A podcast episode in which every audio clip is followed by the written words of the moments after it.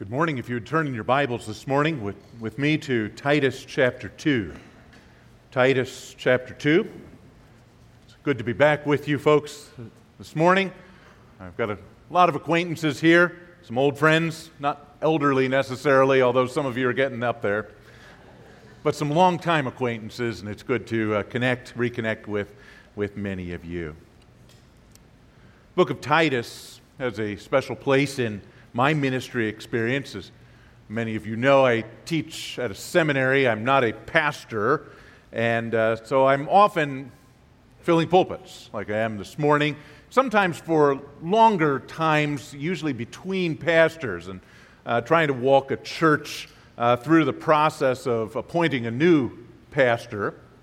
And uh, this book of Titus seems, as much as any book in the Bible, one that's sort of directed to that kind of a situation. The book of, the book of Titus was written by the Apostle Paul, who had gathered a band of Christians together in the island of Crete. In the most unlikely of circumstances, he was being transported as a Roman prisoner uh, from Judea to Rome when his ship was, went down off of the coast of Crete. And being nearly winter, the survivors of the shipwreck, which was all of them incidentally, uh, found themselves stranded on this island and forced to winter there uh, until better sailing conditions returned in the spring. And of course, Paul, being the relentless evangelist that he was, shares the gospel with the local Cretans that he comes in contact with during this time, and many of them apparently found Christ. But spring did come quickly, and Paul was unable to organize these new believers into organized churches. And so he appointed his protege, Titus, to complete the work of church planting that he was unable to complete. So he wants him specifically to appoint elders in every city where there was uh, a, a, body of believers. And so this letter uh, begins with qualifications, rather a compact section here on the qualifications for eldership, and a very good supplement here to the longer uh, passage in First Timothy chapter 3.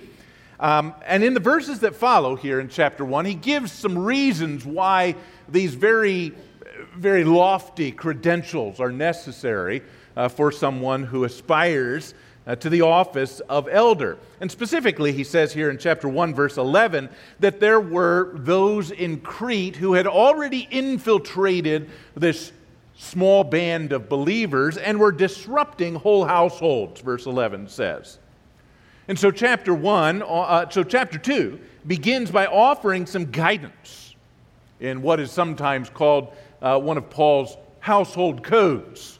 So, what Paul does is, in the face of households that are being disrupted, gives specific instruction to old men, young men, old women, young women, and then also slaves as well, part of the uh, first century household in a Roman context there. And the instructions that Paul gives are simple and yet extraordinarily difficult. They're completely out of step with societal norms and expectations, and as time has passed, they seem even more out of step than they were even in that day.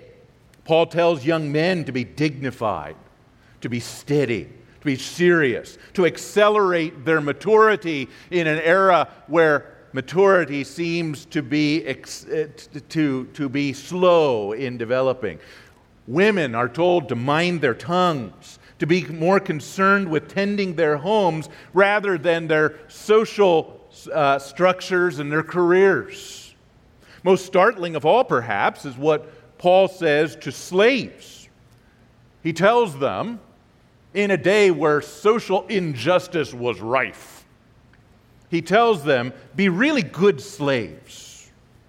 Don't try to tip the scales of social justice by stealing from their oppressors. Don't pilfer. Don't steal from your owners. Despite the fact that they were dirt poor, scarcely had enough uh, to, to make ends meet. Paul says, don't steal. Be as good a slave as you can possibly be mirrors what Paul says elsewhere in uh, 1 Corinthians chapter 7, where he says, if, if you happen to be a slave, when you embraced Christ. Don't, don't let it bother you. Because you can be an excellent Christian and a witness bearer for Jesus Christ as a slave. So don't worry about your miserable lot. Live for Christ where you are. Here, as in 1 Timothy, the goal is to live peaceful and quiet lives so that we can live out our faith in godliness and holiness and thus have multiplied opportunities for the gospel. And that's Paul's goal here. By living this way, he says in verse 10, you can make the teaching of God attractive. And so, to summarize what Paul has said up till this point, he tells us that if we successfully cultivate these Christian disciplines, which are out of step with the spirit of the age, then we will stabilize our families, first of all, in fact, all of our social structures, and create multiplied opportunities for the Christian gospel. What could be simpler? And yet, as we look around us in our society, even in our church, we find it painfully obvious that many do not succeed in doing all of these things that Paul has detailed here in verses 1 to 10. And we're tempted to say, with the rest of the world, I can't possibly bring myself to do these kinds of things that Paul tells us we ought to do. Or even worse, I, I, I really don't think those kinds of things could possibly work today. And perhaps you're even now saying, Paul's ideas are all rather quaint, but they're out of touch. Nobody can do those kinds of things today. And even if they did, it would never produce the results that Paul says they will. The contemporary situation, Paul doesn't, just doesn't get it. It's too complex, too progressive to respond favorably to solutions like these. And it's almost as though, as we move into verse 11, which is uh, the beginning of our text for this morning, Paul sees his audience perhaps peeling away in skepticism, and he starts here. Come back, he says. Give me one last chance to convince you. Give me one last reason why this can happen in your life, while your, why your relationship with your spouse can improve, why your family can become more stable, why you can generate opportunities for the Christian gospel with your habits, actions, reactions. These kinds of things can happen, Paul says here in verses 11 to 15. And in fact, it must happen. Let me tell you why. So let's read these verses, verses 11 through 15. Because, for the grace of God has appeared that offers salvation to all people. It teaches us to say no to ungodliness and worldly passions and to live self controlled, upright, godly lives in this present age while we wait for that blessed hope, the appearing of the glory of our great God and Savior, Jesus Christ, who gave himself to redeem us from all wickedness and to purify for himself a people that are his very own, eager to do what is good. These, then, are the things that you should teach, exert, uh, encourage, and rebuke with all authority. Do not let anyone despise you. We're accustomed in the writings of Paul to see him spend the first half of his letters giving a theological lecture, and then in the second half, some of the practical implications of the more abstract theological truths that he gives in the beginning of the book. Well, this, in this book, he sort of reverses that, right? He gives us, he tells us exactly how we're supposed to conduct ourselves within our families, and then he gives the theological rationale for it. And he offers reasons for everyone to revisit those instructions in verses 1 to 10 so that we, like Naaman in the Old Testament, remember him? Say, even though I don't see how this can possibly work, I don't get it. Even though it seems like it's downright ridiculous to do some of these things, God said I should do it, and so I will. And just as he dipped himself seven times in the Jordan River and came up whole, so also, I think we can do the same this morning with this text that Paul has given to us. The first very simple reason that Paul says that you can do these things is because he says the grace of God has appeared. The grace of God has appeared. You can and you must make the kinds of changes detailed in this book. You can make these changes in your life because the grace of God and the saving power that changes can change anyone it touches without exception. And you have become a recipient of the saving grace of God, Paul tells us. And you're not the same morally bankrupt, failure prone person that you were before you were saved. You can do all of these things, Paul tells us, because you're a new creature in Christ. You can change because God's grace has come. Now, before we move into some of the implications of these verses, I, we need to address at length a theological question that has popped up because of the wording of this verse. What exactly does Paul mean when he says the grace of God has appeared, bringing salvation for and angels who are going to be cast into the lake of fire? Now, grammatically, it could say that, but theologically, we know that can't be the case. So, realizing this can't be the case, other translators, such as the translation in front of us before uh, today, have added an explanatory word to the translation to make better sense of the verse. The grace of God has appeared, bringing salvation or offering salvation for all people. Now, these words, bringing or offering, uh, do not appear in the original text, but adding them makes better sense of the verse. But in some sense, it doesn't. Because even this adjusted language doesn't seem at face value to be true. Many unbelievers, sadly, have never heard a clear offer of the gospel. But secondly, and I think perhaps the more clinching argument, the availability of the gospel is of really no value. Okay, so let's pick up where we were here. So, does it make sense then to look at this, uh, this verse as saying the, the, uh, the grace of God has appeared offering salvation to all people? And the fact is, not all people have heard the free offer of the gospel. And in fact, in, in the flow of the argument, it doesn't help. What does the offer of the gospel do to make us capable or empower us to do these things in verses 1 to 10 that we are supposed to do in, in carrying out the expectations of sanctification?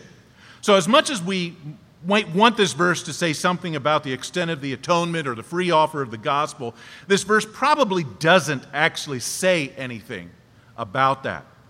Another, a third popular idea among those of us who are committed to the sovereignty of God, is that Paul is announcing that the graces of, of God has appeared, saving all kinds of people. Now, this is within the semantic range of the word all. It makes some good contextual sense. Paul has just listed five kinds of people, right? Old men, young men, old women, young women, slaves, and God saves people in every one of those categories. But the point that Paul is making is not that all kinds of people need to be evangelized, but rather that the church is already populated with people like this. Which brings us to a fourth understanding of this sentence that I think makes even better sense. The grace of God has appeared, thoroughly saving those within its reach. So it's not so much it saves all people distributively, but rather it, it saves all of you as individuals. It saves you thoroughly. So when the grace of God comes, it saves all of you, if I can put it that way. It saves people all the way. And that seems to be what Paul is saying here. How is it possible for us to live out this impossible list of instructions in verses 1 to 10? Those verses that seem so lofty, so out of reach, so contrary to what we hear taught us in our society. They seem most ridiculous. But Paul says, not for you. It's not ridiculously. It's not, it's not out of reach. It's not impossible for you because the grace of God has found you. The grace of God has rescued you. The grace of God is fixing you. And no matter who you were, no matter how hopelessly damaged your life was, and perhaps still is, in your previous life without Christ, no matter how deep the hole you have dug since you found Christ, the gospel has changed you. It has made you capable of living the life that God expects. As Hebrews 7:25, it saves us to the uttermost who come to God by faith. And this is where this passage fits in with the series that's ongoing here. There's a double benefit of union with Christ. We sang quite a bit about the first part of that union. The debt is paid, the, the liberation has taken place, the, the, there's no more fear of death that is ongoing. And so we have that, that first benefit, the justifying work of God. But sometimes the, the, the part that gets overlooked, which has been the emphasis of the last couple of weeks, right, is the fact that God has regenerated us. He has sanctified us. He has changed who we are and is in the process of changing who we are. Now, perhaps some of you might look at me this morning and say, You just don't get it, Mark. My spiritual life's in shambles. My family, it's a wreck. My Christian testimony at work, let's face it, I just don't have one. These ideals painted in verses 1 to 10 are so far out there that they're a dream. That's not an achievable goal for me. And what Paul would say right back to you is this no, you don't get it. You don't get it. You have not yet fathomed the extent of God's grace, the power of the gospel. You haven't yet received and, and understood what that power involves. You have not yet caught the life of God in the soul of men. And if you say, God can't help me, you either believe God to be a liar or you're not regenerate. Those are the two options, right? You don't believe what God said, or God hasn't changed you. It's true, of course, that the enabling grace of God does not render us immediately perfect. And we all know that. That would be a great thing we might think, but that's not how God has designed it. Instead, God seeks us seeks to perfect us gradually. It teaches us. We actually had that in the morning, in the morning's reading as well, from Ephesians chapter 4. It teaches us. It, it puts us into a training regimen that allows us to advance in holiness. And it in, invites involvement from us, equips us to participate in our own growth in holiness. Here in verse 12, it tells us to say no. Okay? Some of you have uh, watched The Fiddler on the Roof, right? It's a stage presentations, became a movie here a few years ago. but of course, the story is of a, of, a, of, a, of, a, of a man living in Russia. He's a Jew, and his three daughters are getting married off, and he's a conflicted soul because of it. You know, the first daughter marries a, a man who is a bit poor. He's not perhaps a very manly man. And so, you know, the, the, the, dad is a little bit anxious about it, and he has a sort of a back and forth with himself. On the one hand, he's got this going for him. On the other hand, he doesn't. But at the end, he says yes, gives his consent. Second daughter goes a little step further. Uh, the second daughter marries a progressive Jew, one who doesn't hold to the traditions, okay? And again, he has this argument with himself. Again, he's not particularly pleased with this, even less pleased than he was previously with the first daughter. But ultimately, he gives in to himself and gives consent. But then the third daughter comes along, and she wants to marry outside the faith. And again, you see him start to have this back and forth with himself. but about halfway through, on the one hand, on the other hand, and then what's the next line? No! There is no other hand. I think that's, that's the sentiment that Paul has right here. No, that's not who I am. That's not who we are as believers. I can't do these things any longer. These wicked things that I used to do. There is no other hand. I can't do them. That's not who I am. And this theme is uniformly heralded throughout the New Testament. I believe you had a passage here uh, preached uh, last week from Romans chapter 6, just a reminder of that. All of us have been baptized and raised to walk in newness of life. We died to sin, and our old self was crucified. Therefore, for these reasons, count yourselves dead to sin, but alive to God in Christ Jesus. Don't let sin reign in your mortal body to obey its evil desires. Don't offer any part of yourself as sin Eh, to sin as instruments of wickedness, but rather offer yourselves to God as those who have been brought from death to life and offer every part of yourself to Him as an instrument of righteousness, because sin can no longer be your master because you're not under the law, you're under grace. So, so, so there's the sentiment. You're new, you've been baptized, you're walking in newness of life. You died to sin, your old man was crucified. Therefore, you have been empowered and enabled to pursue a life of holiness. Passage we just read this morning. That was something I wasn't expecting, but uh, there it was. Ephesians 4 says exactly the same thing, right? You have been renewed in the spirit of your mind. You have laid aside the old self and have put on the new self, which in the likeness of God has been created in righteousness and holiness of truth. Therefore, for this reason, you must put off falsehood, speak truth to your neighbor, because we're members of one body. In your anger, don't sin. Let not the sun go down on your wrath. Do not give the devil a foothold. Anyone who has been stealing must steal no longer, but must find work, doing something useful with their hands so that they may have something to share with those who have need.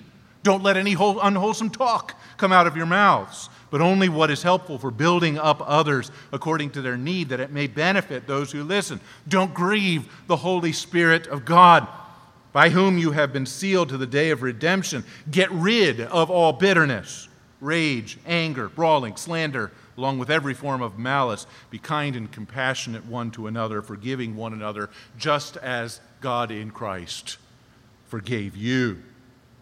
Why can you do those things?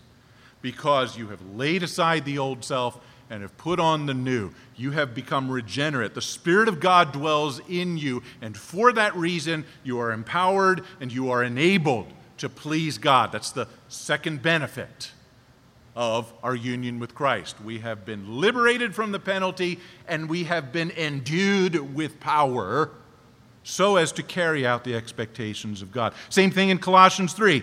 Same, same, same metaphor. You, the old self has been laid aside, and you've put on the new self. Therefore, put to death whatever belongs to your earthly nature sexual immorality, impurity, lust, evil desire, greed, idolatry. You used to walk in these ways, the life you once lived, but now you must. And I might add, you can. Put them all away anger, wrath, malice slander, filthy language from your lips. Don't lie to one another. Why? Because you put off the old man and have put on the new one. We can see this theme elsewhere. Second Peter has it. Titus, right here, uh, does the same thing. The discussion is perhaps not quite as long as some of these others, but the message is the same. You're not perfect, not by a long shot, but neither are you what you once were. You are not that totally depraved person who was once so repulsive and ugly in the eyes of God. In the famous words of one stalwart of the faith I am not what I ought to be, I am not what I want to be. I am not what I hope to be in another world. Still, by the grace of God, I am not what I once used to be. So while the lingering remnants of sin still grope for our souls like so many hands in a zombie movie, Paul reminds us that we've been equipped by God to shrug off those clinging hands, to break their grip, to fight off their relentless temptation. And God has placed you into a training regimen, right? It teaches us. It equips us to do this better and more successfully, day by day, week by week, month by month year by year as you press towards that goal of the high calling of God in Christ Jesus. So we have not only justifying grace, but regenerating, enabling, sanctifying grace that empowers, that emboldens us to throw every bit of energy into this effort to renounce ungodliness and worldly passions, Paul says, to live self controlled, upright, godly lives in this present age. Why? Because the grace of God, in all of its fullness, has appeared. But just as every training regimen has moments of discouragement and despair, Paul realizes that this is not going to be all roses and butterflies either, right? That's not what the Christian life looks like. We have seasons of frustration. We obsess about the failures of the old life, about the painfully slow progress of the present life in Christ. And we go through this present age that Paul speaks of, and we say, boy, this is a, a, a hard crucible in which to develop these qualities. And so we find ourselves prone to bouts of spiritual despair, even depression and despondency, as we realize that our sanctification is going so slowly. What hope do we have when God's grace just doesn't seem to be enough? What hope do we have when we connect so well with that wretched man in Romans chapter 7 who's just constantly having this battle inside of himself, good and evil in conflict, and so often the evil prevails. Well, Paul actually gives us a second reason. It's actually a manifestation of grace, but it is a second reason within the flow of his argument here. What is it? Well, verse 13 tells us. We look not only backward at the grace that comes to us in the death of Christ, this grace that has appeared, but we also look forward to a grace that is going to appear, right? The glory of our great God and Savior Jesus Christ. And this is the second grand and bracing reason for aspiring to this lofty, seemingly impossible standards that Paul has given us in verses 1 to 10. God's grace has appeared, and his glory is going to appear. Paul admits that our previous life was an appalling wreck. And even that the grace of God takes root in painfully slow steps the, as the believer grows towards Christ's likeness. But he makes very certain that the end of this process is the same for us all. The end of grace is glory. Why should I live like a Titus 2 woman? Why should I live like a Titus 2 man? Why should I live like a Titus 2 slave? Because the glory is coming. We often lose sight in our workaday world that this blessed hope lies ahead of us. Paul reminds us so very often, but it, it bears repeating, right? We need these, these reminders, and that's why he re- reminds us so often. What greater motivation can a Christian possibly have as we see a world slipping even deeper into the maw of depravity? Jesus is coming back. Jesus is coming back in spectacular fashion, in power and glory. He's going to vindicate the Christian worldview, He's going to validate our efforts, our maligned, persecuted, and feeble attempts to please Him.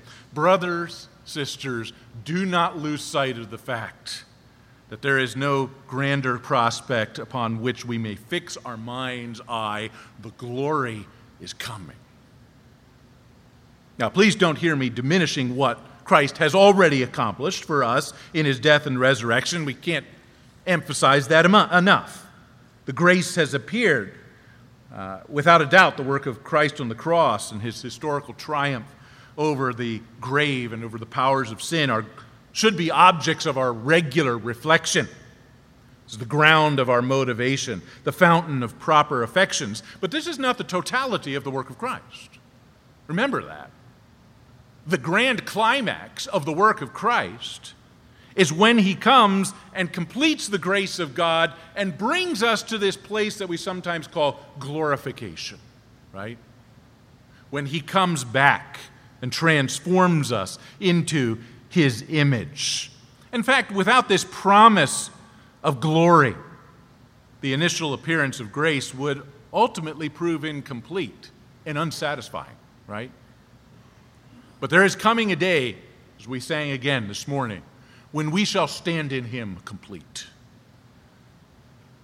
Normally, the scriptures uh, uh, treat the Christian's blessed hope as the return of Christ, and I think that's exactly what we have in view here. But the wording that Paul uses is somewhat interesting here in Titus 2.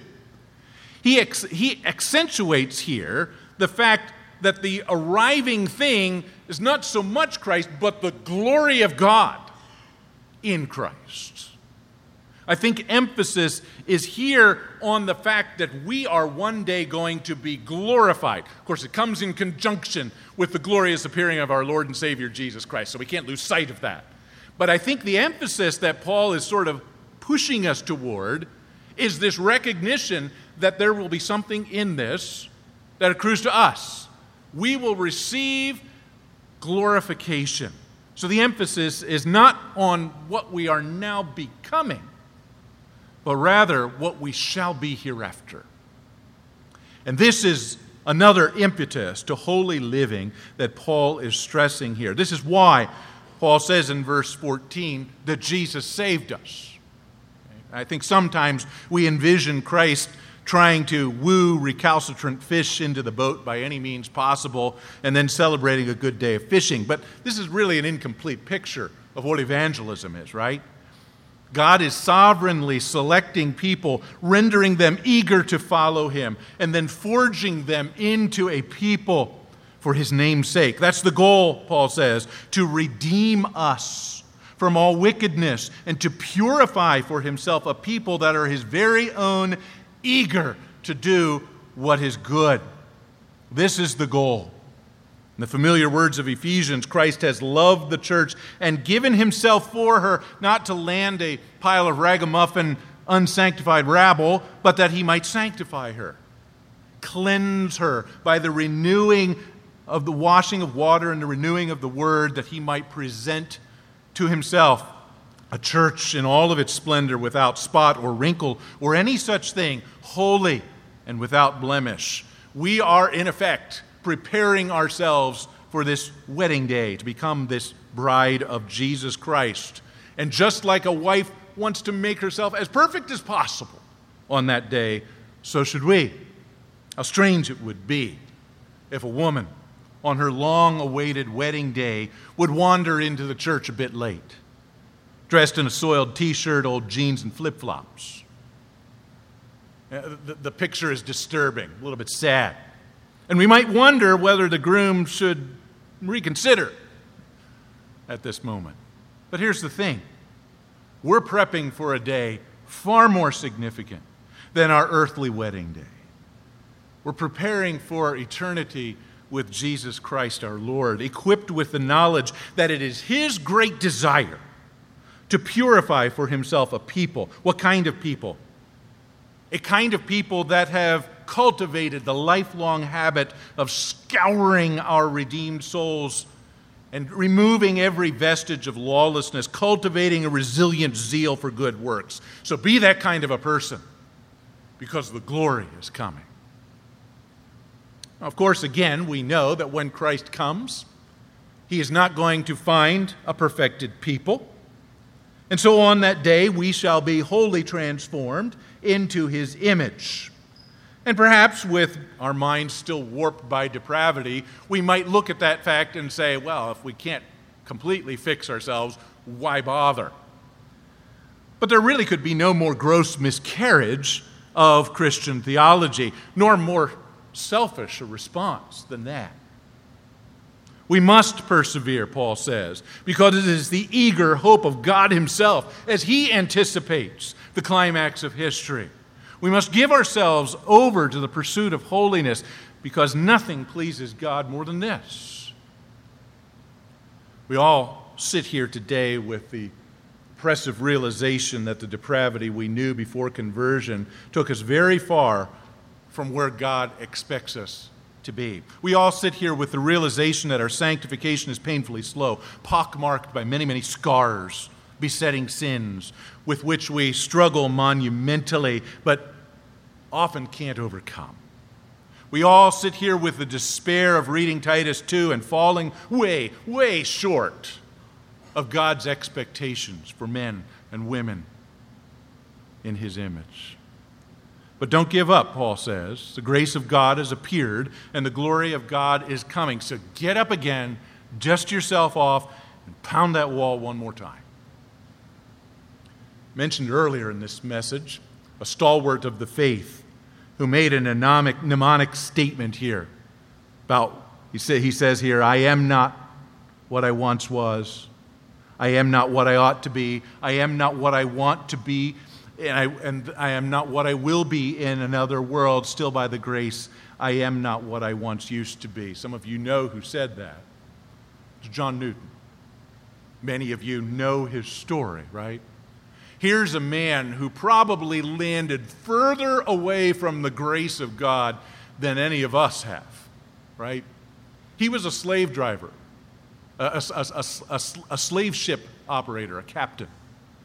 Under his watch, probably hundreds of men, predominantly, and women, most of them black from Africa, died. Under his watch. What a, what a weight to carry around that you're responsible for that. And yet you know of the fact that the grace of God reached him, and it reached him thoroughly. And he was able to make this statement near the end of his life I'm not what I ought to be. I'm not, I'm not what I want to be. I'm not what I hope to be and will be in another world. Still, by the grace of God, I am not what I used to be. And I think this is the kind of statement that all of us as believers ought to be able to make the end of our lives, our Christian lives. Newton, of course, is famous for plumbing the depths of the grace of God. His most famous song, Amazing Grace, gives us a testament to that grace. But he speaks of the whole grace of God, right? He speaks of the grace that appeared in justification. Amazing grace, how sweet that sound. That saved a wretch like me. I once was lost, but now I'm found, was blind, but now I see. Grace taught my heart to fear. Grace my fears relieved. How precious did that grace appear the hour I first believed. Through many dangers, toils, snares, I have already come. Grace has brought me safe thus far. Grace will lead me home. But he also plumbed the depths of the coming glory of God as well, making the, it the subject of the last three verses of his song, some of which are not as well known. The Lord has promised good to me. His word my hope secures. He will my shield and portion be as long as life endures. And when this flesh and heart shall fail, and mortal life shall cease, I shall possess within the veil a life of joy and peace. The earth will soon dissolve like snow. The sun forbear to shine, but God, who called me here below, will be forever mine. And as we close this morning, with an appeal yet again to the, the disciplines of a godly life. Disciplines that seem so impossibly idealistic, so impossibly out of reach, a topic that perhaps elicits more hopelessness than resolve. In those of you who are sitting here today, let me conclude with Paul's motiva- motivation with hope that it will again stir your despondent hearts and souls to action. The grace of God has appeared, thoroughly saving you. And the glory of God shall soon appear. So get up again. Dust yourself off, and by God's grace, take one more step towards that grand goal of Christian perfection that will be ours in the last day when the glory of God appears. May God help us all to that end. Lord, we are grateful today for your grace to us for the bracing strength that it gives to us, in addition to the promise of a home and the, uh, and the, and the, and the, the absence of fear of death. Lord, I ask that we would also uh, see in our lives the grand expressions of the grace of God in the conduct that is, that is produced by a heart wholly committed to you. And Lord, I ask that we might renew uh, our resolve to live lives that are pleasing to you, that you might be pleased in this world and in the next. In your name, amen.